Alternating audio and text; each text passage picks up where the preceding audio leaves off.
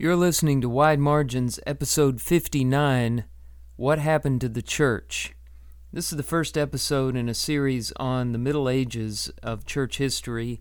Uh, I am teaching this currently at the church where I preach, and I thought it would also make a good series for the podcast. So, this is the first installment where we introduce the Middle Ages and talk about a few questions that arise when we start talking about this time period. The best way to start this discussion is to talk about this way of designating this large period of time ranging from about the 5th century to the 15th century, uh, beginning after the early church period and ending around the time of the Reformation. Uh, we call it the Middle Ages or the medieval period or the Dark Ages. And that designation really comes from people that came up in the Renaissance or the Reformation looking back on the last 1,000 years. And from their point of view, you had the light of the Greek classical age and the Roman age.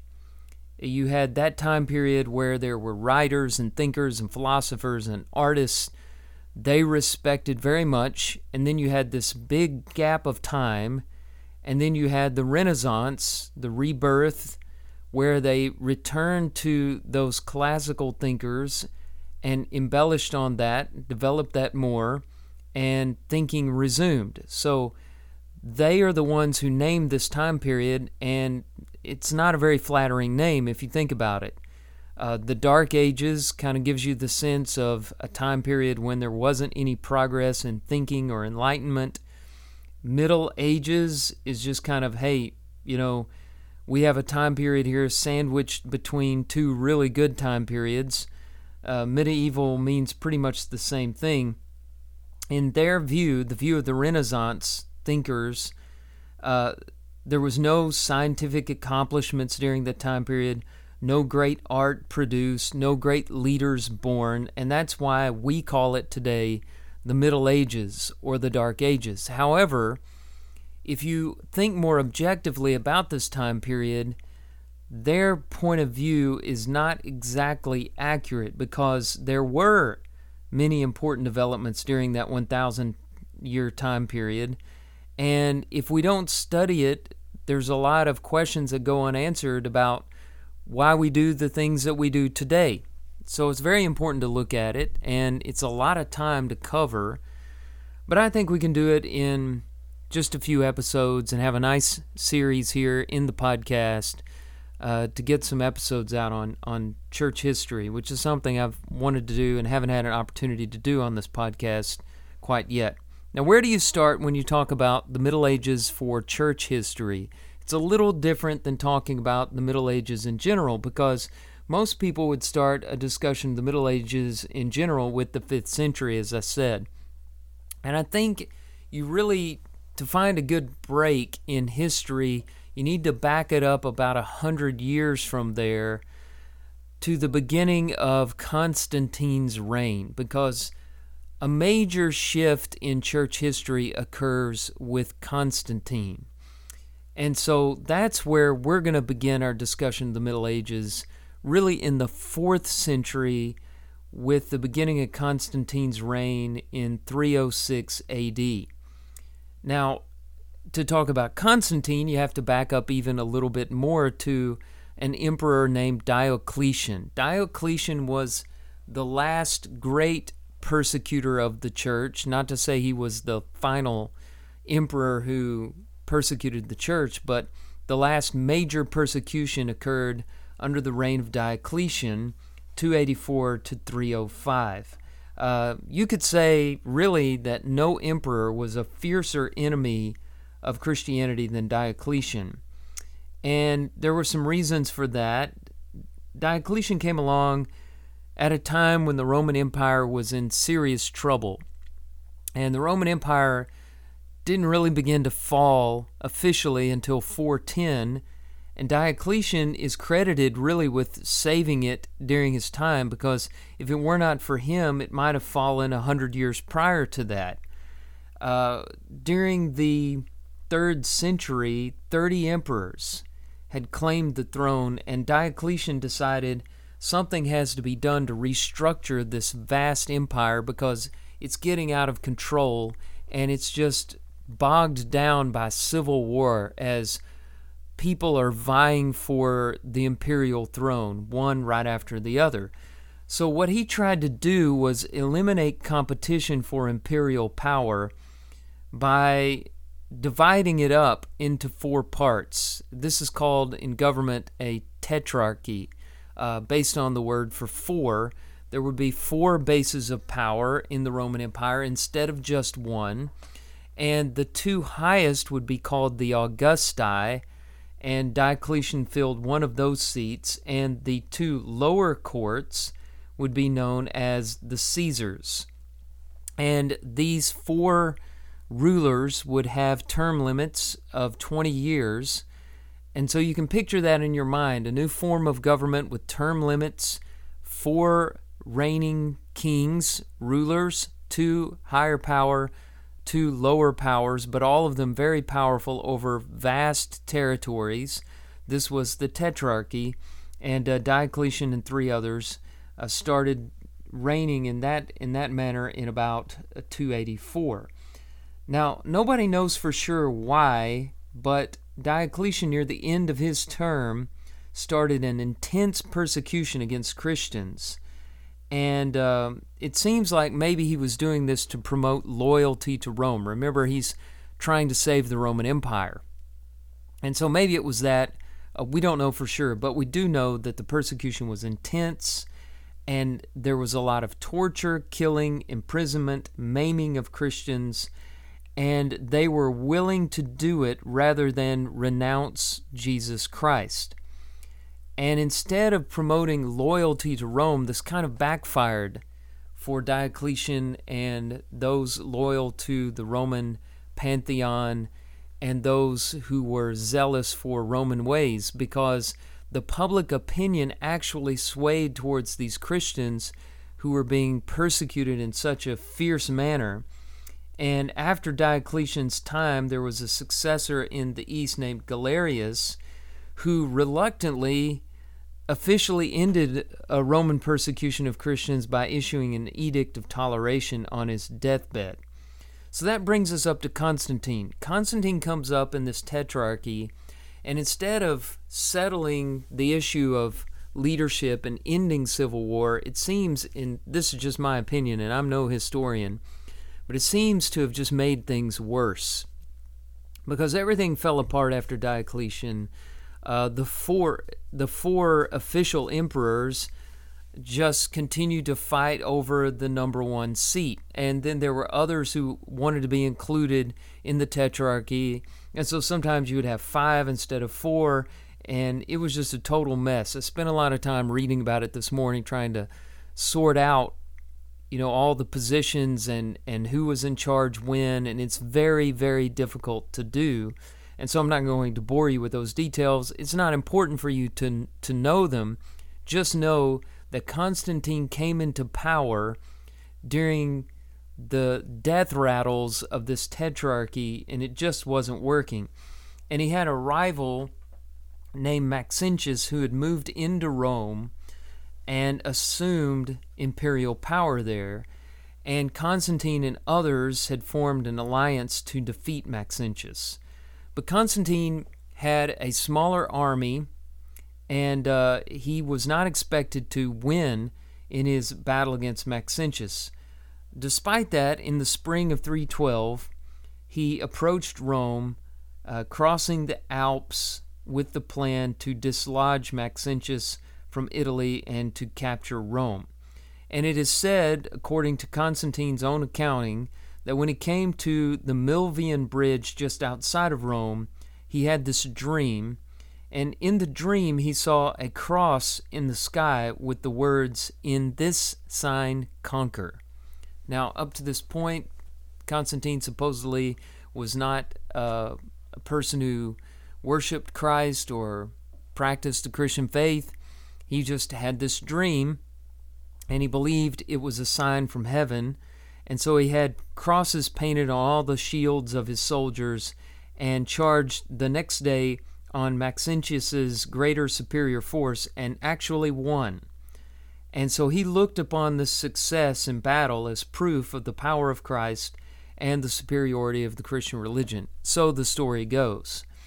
Uh, Constantine then became regarded as a great supporter of the Christian faith. Uh, in 313, the very next year, he legalized Christianity. That some people think that he made it the official state religion, but uh, Constantine wasn't the one who did that. That was done a little later in 380 by an emperor named Theodosius.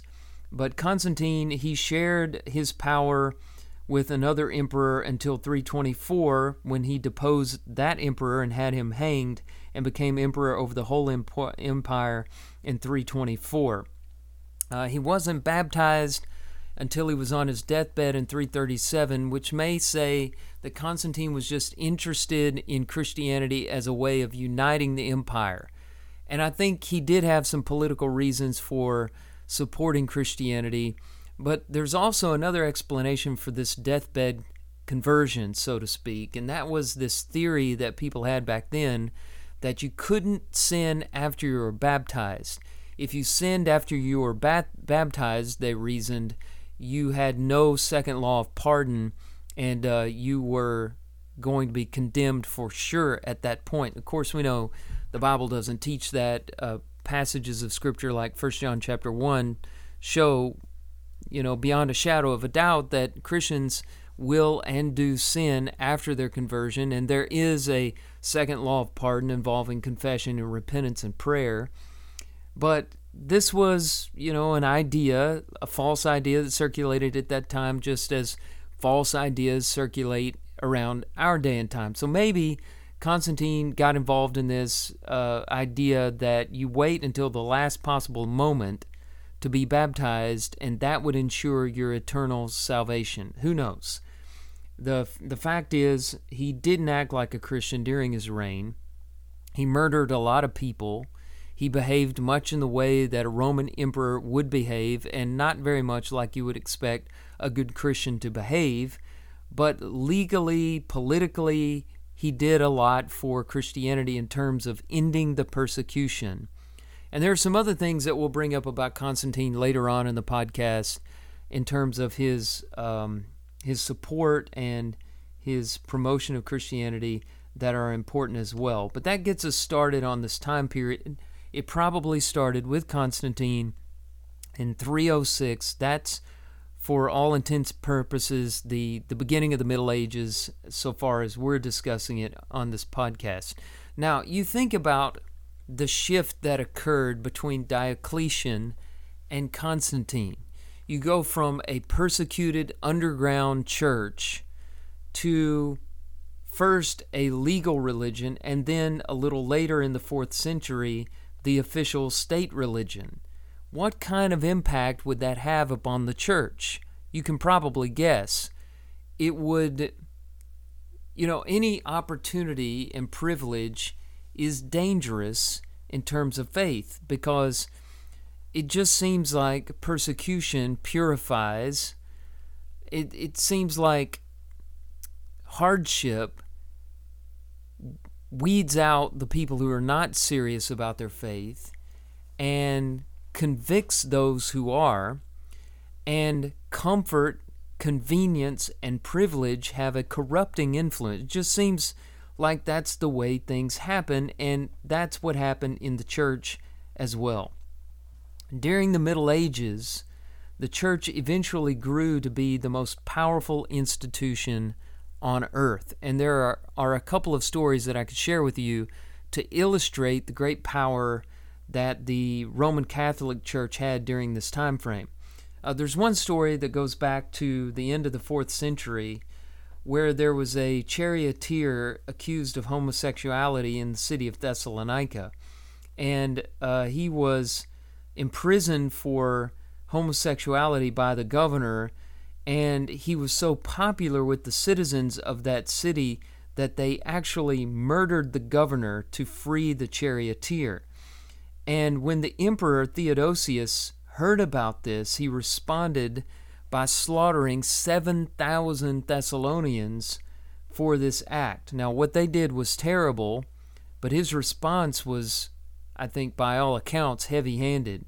Uh, he went overboard.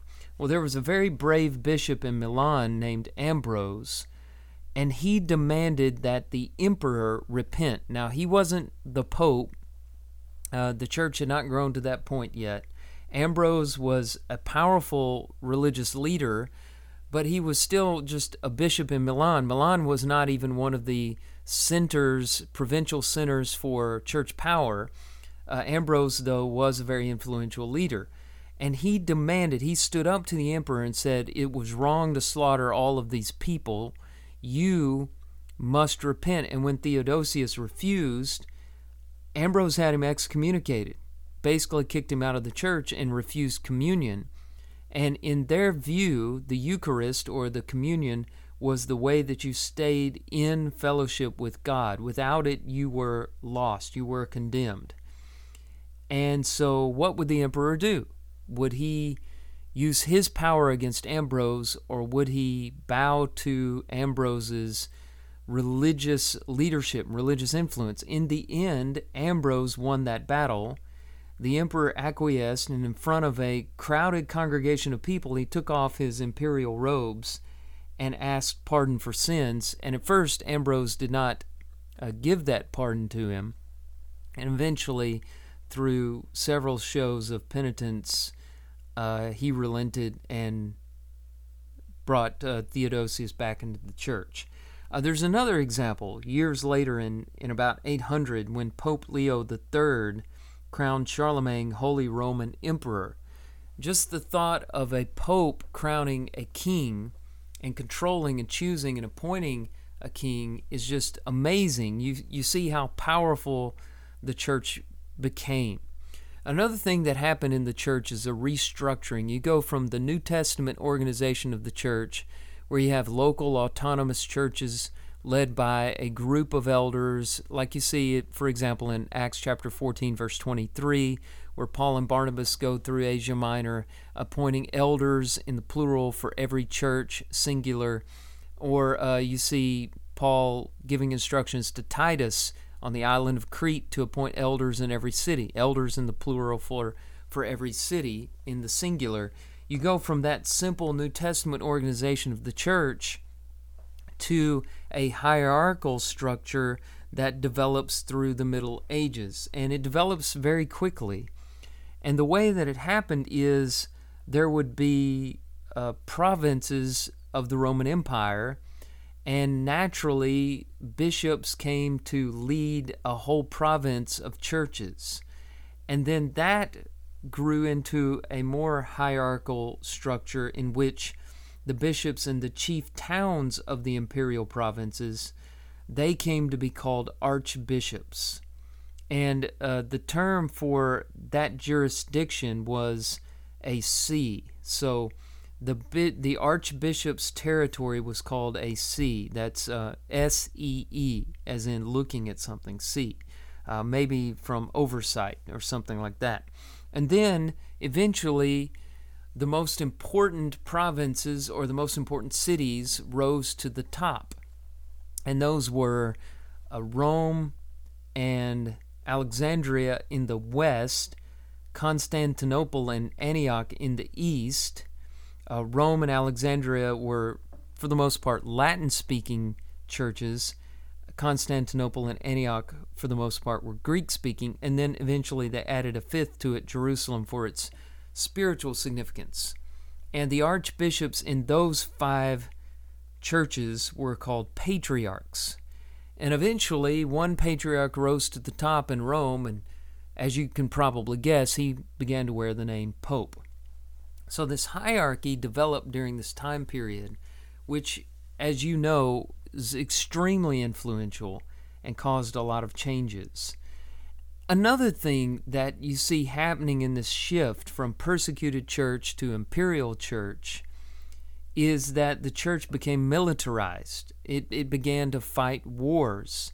Uh, Islam developed during the Middle Ages. And as this happened, the Muslim world grew very rapidly. At, at one point, at its height, the Muslim world was three times bigger than Christendom. And so the church reacted to this through war. Uh, and these are called the Crusades against Muslims to regain the Holy Lands. Uh, most historians regard this as a great failure, and uh, you know I would say most, if not all, Christians look back on the bloodshed in shame. But this is the kind of thing that happened with the growing power and the militarization of the church. And many other examples could be given, but that gets you started in, in seeing the great shifts that occurred in Christianity during this time period. And so by the end of the Dark Ages, the official church looked very different from the church that you read about in the New Testament. And so everybody always has this question when they hear this and they, they want to know what happened to the church during the Middle Ages. Is the version that we see in history of this imperial church all that there was? And if that's the case, it's a far cry from the church you read about in the New Testament. And and you want to ask did the church completely disappear for that long of a period of time and was there no hope on earth for people who are lost? I don't take that dim a view of things, but I do think that in general there was a departure from the New Testament pattern a falling away, to use biblical language, with regard to this. And the apostles knew that this was coming. Paul, in particular, saw it coming as he was talking to the elders of Ephesus on the island of Miletus. In that speech to them, he says this according to Acts chapter 20, verses 28 and following Pay careful attention to yourselves and to all the flock of which the Holy Spirit has made you overseers to care for the church of God which he obtained with his own blood.